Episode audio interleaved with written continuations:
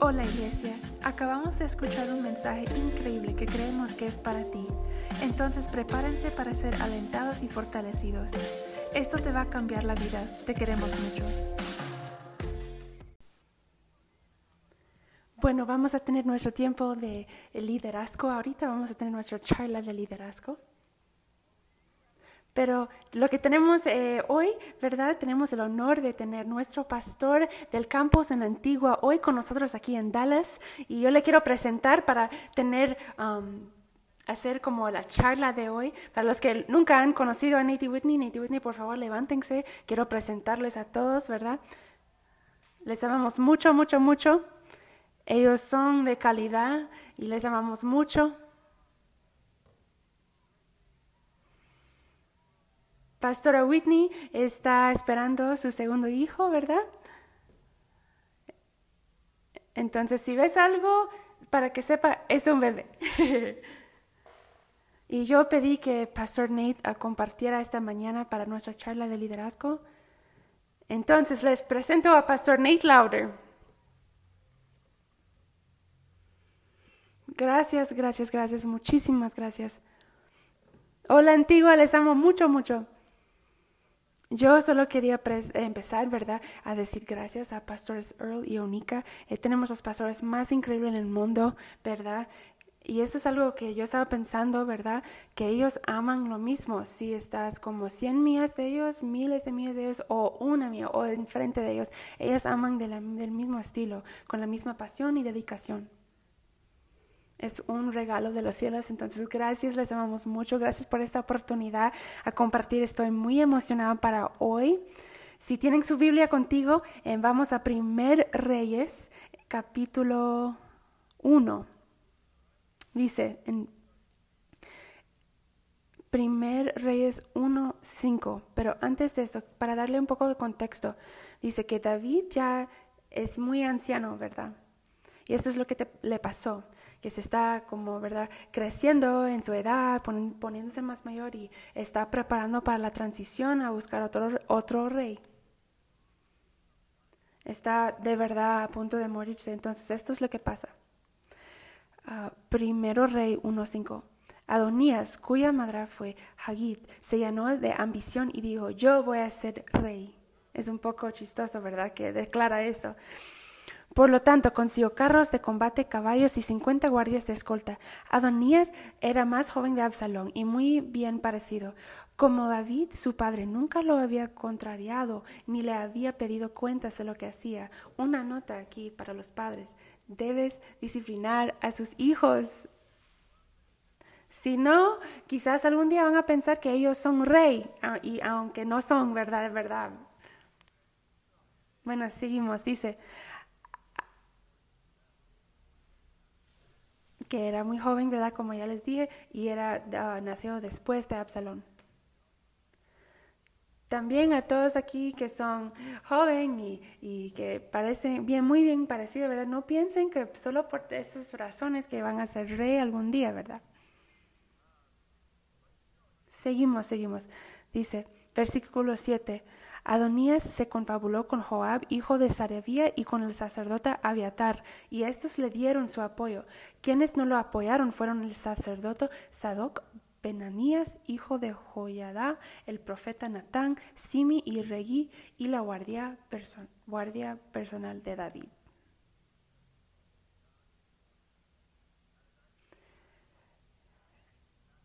Cerca de Ondrael, junto a la peña de Zoh, Adonías ofreció un sacrificio de ovejas, bueyes y terneros engordados. Invitó a todos sus hermanos, los hijos del rey, y a todos los funcionarios reales de Judá. Bueno, vamos a parar por un momentito porque quiero darles un poco más de la historia, pero eso es lo que pasa. Él declara que va a ser rey. Y después Bathsheba ¿verdad? La esposa del rey David dijo, espéreme un momento. Y él, ella va a hablar con el rey David y le dice, tú me prometiste que mi hijo Solomón sería rey, el rey. Y no sé eso acerca de ustedes, pero si tu esposa, si tú prometas algo a tu esposa, tienes que hacerlo, ¿verdad?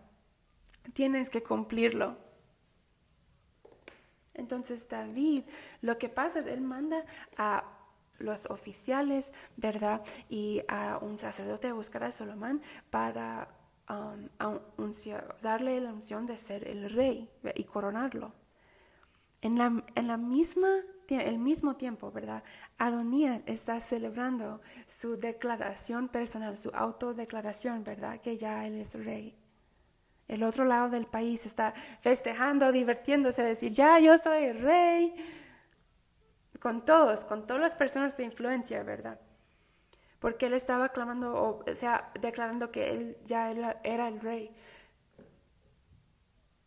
Entonces, para mí es una, como una imagen bien poderosa, ¿verdad? Bien interesante ver. Alguien se, daba, se dio cuenta que esto estaba pasando en un lado del país.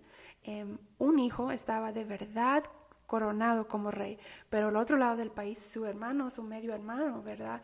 Estaba celebrando su autodeclaración que ya era rey. Entonces alguien um, llega a buscar a Adonías para decírselo que esto está pasando. Entonces alguien llega y le dice, mira, hay alguien más que el rey David, que tu papá ya, ya le dio la unción, ¿verdad? Ya coronó a ser el rey. Y tú solamente estás diciéndolo, pero de verdad no eres el rey. Estás portando, ¿verdad? Como si fuera real, pero quiero avisarte que esto no es real. ¿Verdad? Le dicen esto y eso es lo que pasa. Después lo que pasa es que Adonías llega al templo a buscar el, cuerno del, templo, ¿verdad? Estaba buscando eh, más información sobre este concepto del cuerno del altar, ¿verdad? Del templo, y quería saber más acerca de lo que significaba. El cuerno del altar es un lugar neutral.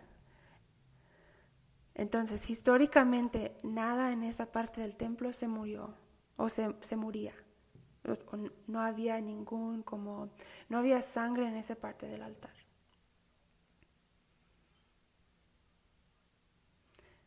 Entonces él se fue ahí para sentirse más seguro que si Salomón le iba a buscar, que no lo podía matar ahí en esa área. Entonces él va ahí para su propia seguridad. Porque por si acaso que si Salomón le busca. Eso es la historia, ¿verdad? Total, lo que pasa en este capítulo. Pero quería compartir con ustedes tres puntos de, lo que yo aprendí a través de esta historia. Tres cosas que sentí que el Señor me enseñó a mí para compartir con ustedes. Yo creo que esto es para nosotros hoy. La primera cosa es una pregunta y es lo siguiente, ¿qué pasa cuando exaltamos a nosotros mismos? ¿Verdad? ¿Qué pasa cuando nosotros nos exaltamos a nosotros mismos como este, este hombre, Adonías?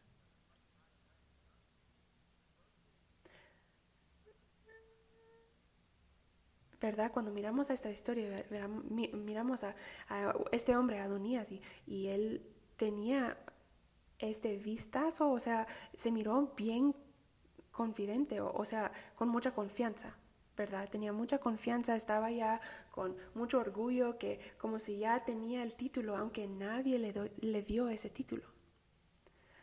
Parecía que todo estaba bien, tenía una fiesta grande, tenía muchas personas que llegaron a apoyarle, ¿verdad? Muchos reyes de otros países que llegaron para apoyarle, incluso un sacerdote. Entonces parecía que todo estaba bien. Pero el egoísmo siempre, ¿verdad? Siempre resultará en un reino pequeño, corto.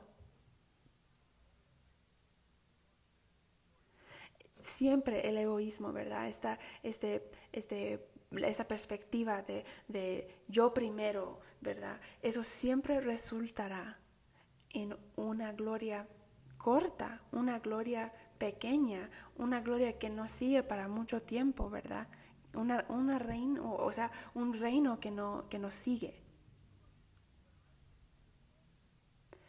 Y yo sé que nosotros como hijos e hijas del, del, Señor somos llamados a estar parte, ser parte, ¿verdad? A una gloria eterna, ¿verdad? Eterna, una gloria eterna, pero eso significa que no es una gloria acerca, o sea, sobre nosotros, sino que sobre nuestro Padre, sobre nuestro Señor.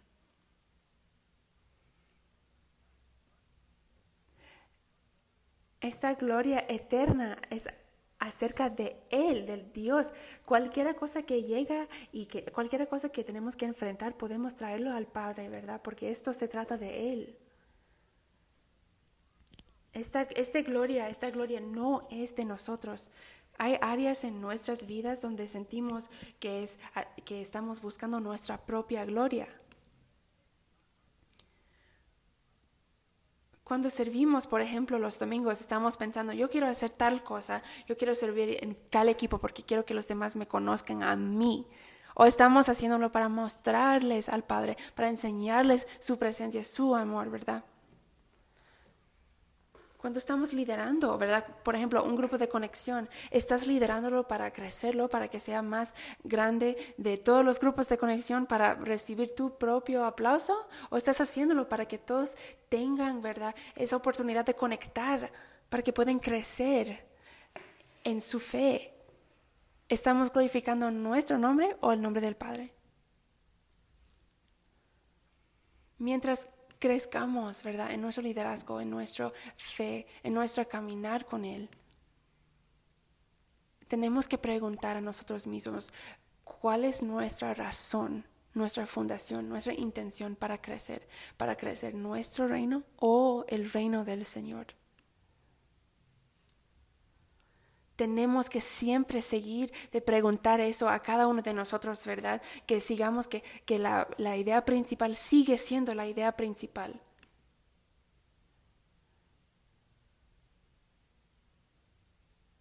Cuando nosotros exaltamos a nosotros mismos, lo que podemos ver y lo, lo, vemos aquí en esta historia de Adonías, vemos que nuestra justicia desaparece, ¿verdad? Eso es lo que pasa. Cuando exaltamos a nosotros mismos, nuestra esperanza, nuestra esperanza en Cristo empieza de, desaparecer. Nuestra confianza empieza de desaparecer. Antes, ¿verdad? Adonías tenía esa confianza, ¿verdad? Pero al final de la historia, él está como llorando, ¿verdad? Casi esperando que alguien le llegue a, a matarle, ¿verdad? Su confianza desapareció. Su confianza solamente era, tenía, o sea, tenía la misma vida que su fiesta. Cuando la fiesta terminó, su confianza se desapareció. Eso era real lo que, realmente lo que pasó. Nuestra influencia verdadera empieza de desaparecer cuando estamos exaltando a nosotros mismos. Los demás quizás le miraba como él tenía mucha influencia, pero miramos ahí al fin del capítulo, no, tenía influencia. Nuestro próximo paso sigue siendo, o sea, no tan claro, ¿verdad? Cuando estamos exaltando a nosotros mismos. Él no sabía lo que debía hacer, ¿verdad? Ya hizo la fiesta, ya sacrificó todo lo que tenía para sacrificar, para tomar, o sea, para hacer esta fiesta y después no tenía claridad de su próximo paso. Cuando exaltamos a nosotros mismos, perdamos, perdemos visión, perdemos claridad, perdemos esa como habilidad de saber con confianza del Espíritu qué debemos hacer. Empezamos a dudar en todo, que pensamos, ay, no puedo confiar en mis propias decisiones, ya más empezamos a seguir con comparación, con orgullo, como estás, te, enfocas en, ay, cómo me miren los demás, ¿verdad? Pero es todo esto pasa cuando exaltamos a nosotros mismos. Eso es el primer punto. Número dos, hay poder en ser elegido. Hay poder en ser elegido. Mira, en esta historia vemos que el rey Solomón fue elegido a través de, de voluntad, ¿verdad? De Dios, pero también del rey, del rey David. Él fue elegido a sentarse ahí como el que va a reinar sobre el pueblo de Israel. Y yo quiero que cada uno de nosotros sepamos que somos elegidos. Ah, el Padre nos ha elegido. Él te eligió a cargar el espíritu, su propio espíritu en cada cosa que haces, cada lugar donde pases, ¿verdad? Con cada conversación, con cada relación. No es el trabajo de alguien más, es tu trabajo. Tú fuiste elegido ser directores de, del grupo de, niños, ¿verdad? De ser anfitriones en el equipo de, los anfitriones, de, trabajar y servir en diferentes partes de, tu propio llamado. Fuiste elegido, fuiste elegido. Pero esto se trata de Él. Él nos eligió, pero somos trabajando para Él.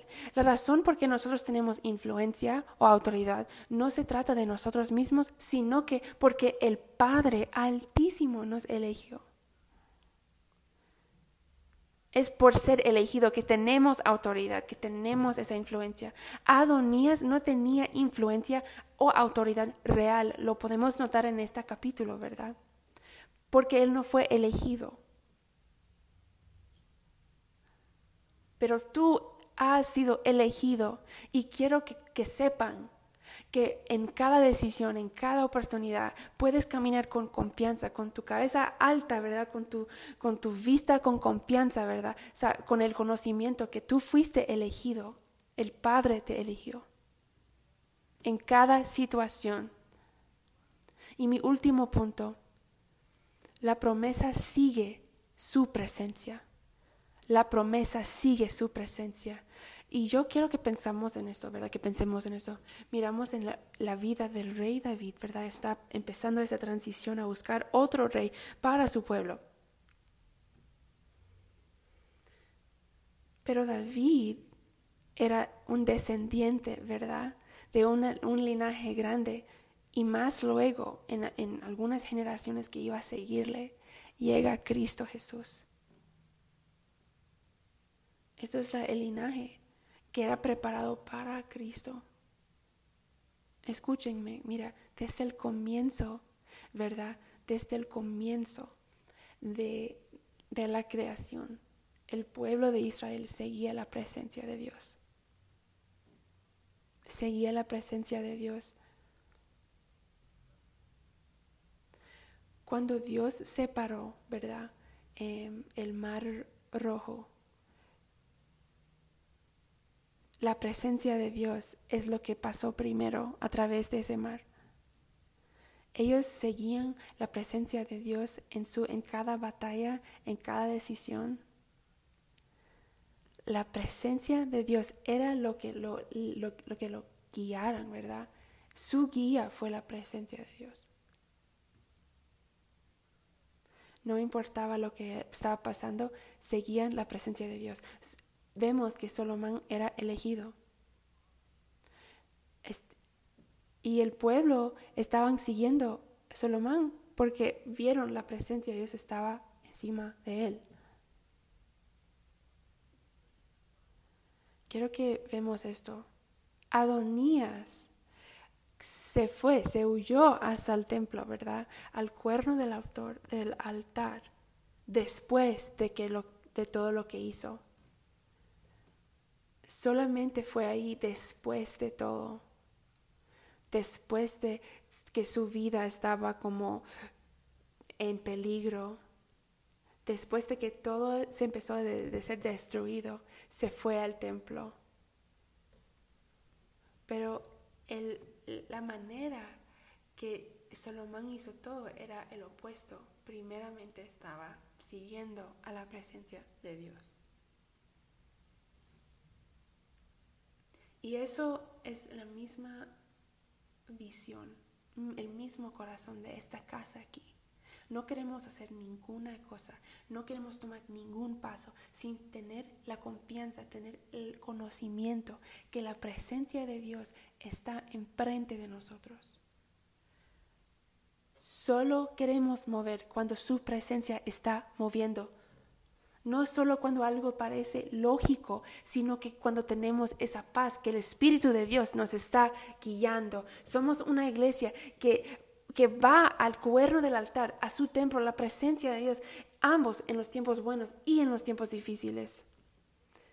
Incluso cuando las cosas parecen bueno, cuando estamos enfrentando victorias, ¿verdad? Queremos estar en su presencia y no irnos de ese lugar. No queremos dejar de ser desesperados para su espíritu. No queremos terminar ahí, queremos comenzar ahí en ese lugar. Como una iglesia no terminamos ahí, sino que empezamos ahí también. Queremos ser personas que están desesperados para su presencia. Por esta razón, nuestros pastores siempre son fieles en acordarnos. Necesitamos oración, necesitamos su presencia cada semana. Estamos batallando en oración, estamos batallando mientras esperamos que Él nos habla, que Él nos dice qué tenemos que hacer, ¿verdad?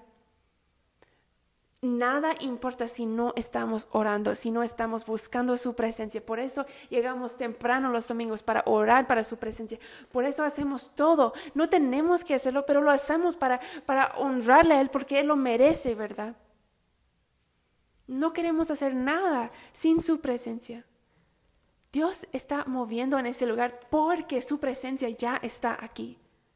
Y nuestros pastores han hecho algo aquí en este lugar, han um, hecho una fundación aquí, han hecho una cultura aquí para, para priorizar eso en cada decisión, cada conversación que hacemos y que tenemos acá. Es cada una de nuestra responsabilidad atraer ese deseo, ese, esa desesperación. Queremos buscar a las personas y batallar por ellos con su presencia, porque somos llamados a traer la presencia de Dios para eso. Cuando pastores Earl y Onika comenzaron esta iglesia, era porque estaban siguiendo el Espíritu de Dios. Y eso no va a cambiar, no importa lo que pasa, eso no se va a cambiar. Y nada sobre esta iglesia, ¿verdad? Que está plantado en la presencia de Dios, ¿verdad? Esa fundación de buscarle, buscarle a la presencia de Dios, buscarle a Él en todo, eso nunca va a cambiar. Es parte de nuestro ADN como una iglesia. En 100 años, en 200 años, cuando todos nosotros ya no existimos en esta tierra, cuando nuestros nombres han sido olvidados, queremos que, que lo que sigue ¿verdad? Que el fruto que sigue de esta iglesia, que sigue siendo ese deseo, ese deseo, que la, la presencia de Dios es lo que guía todo. Y yo lo creo con todo mi corazón, ¿verdad? Que vamos a tener fruto que sigue por generaciones que nosotros no vamos a ver con nuestros, nuestros propios ojos, por este deseo, este anhelo y esta, esta meta que que ha sido priorizado aquí en este lugar, a buscar su presencia en todo en el próximo y lo próximo y lo próximo y lo próximo. El fruto que queremos que siga acá, que siga acá, no es del nombre, del nombre de Shoreline, sino, sino no queremos que sea de nuestro nombre, sino que el nombre de Jesucristo. Y su reino y su presencia.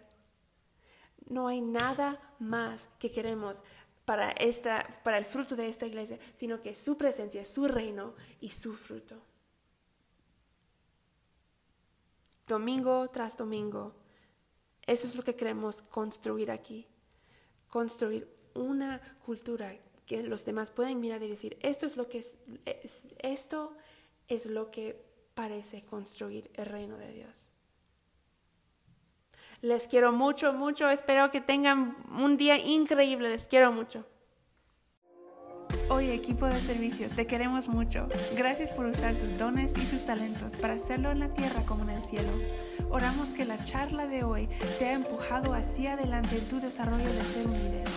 Eres amado, valorado y creemos en ti. No podemos esperar a verte este domingo y en uno de nuestros grupos de conexión.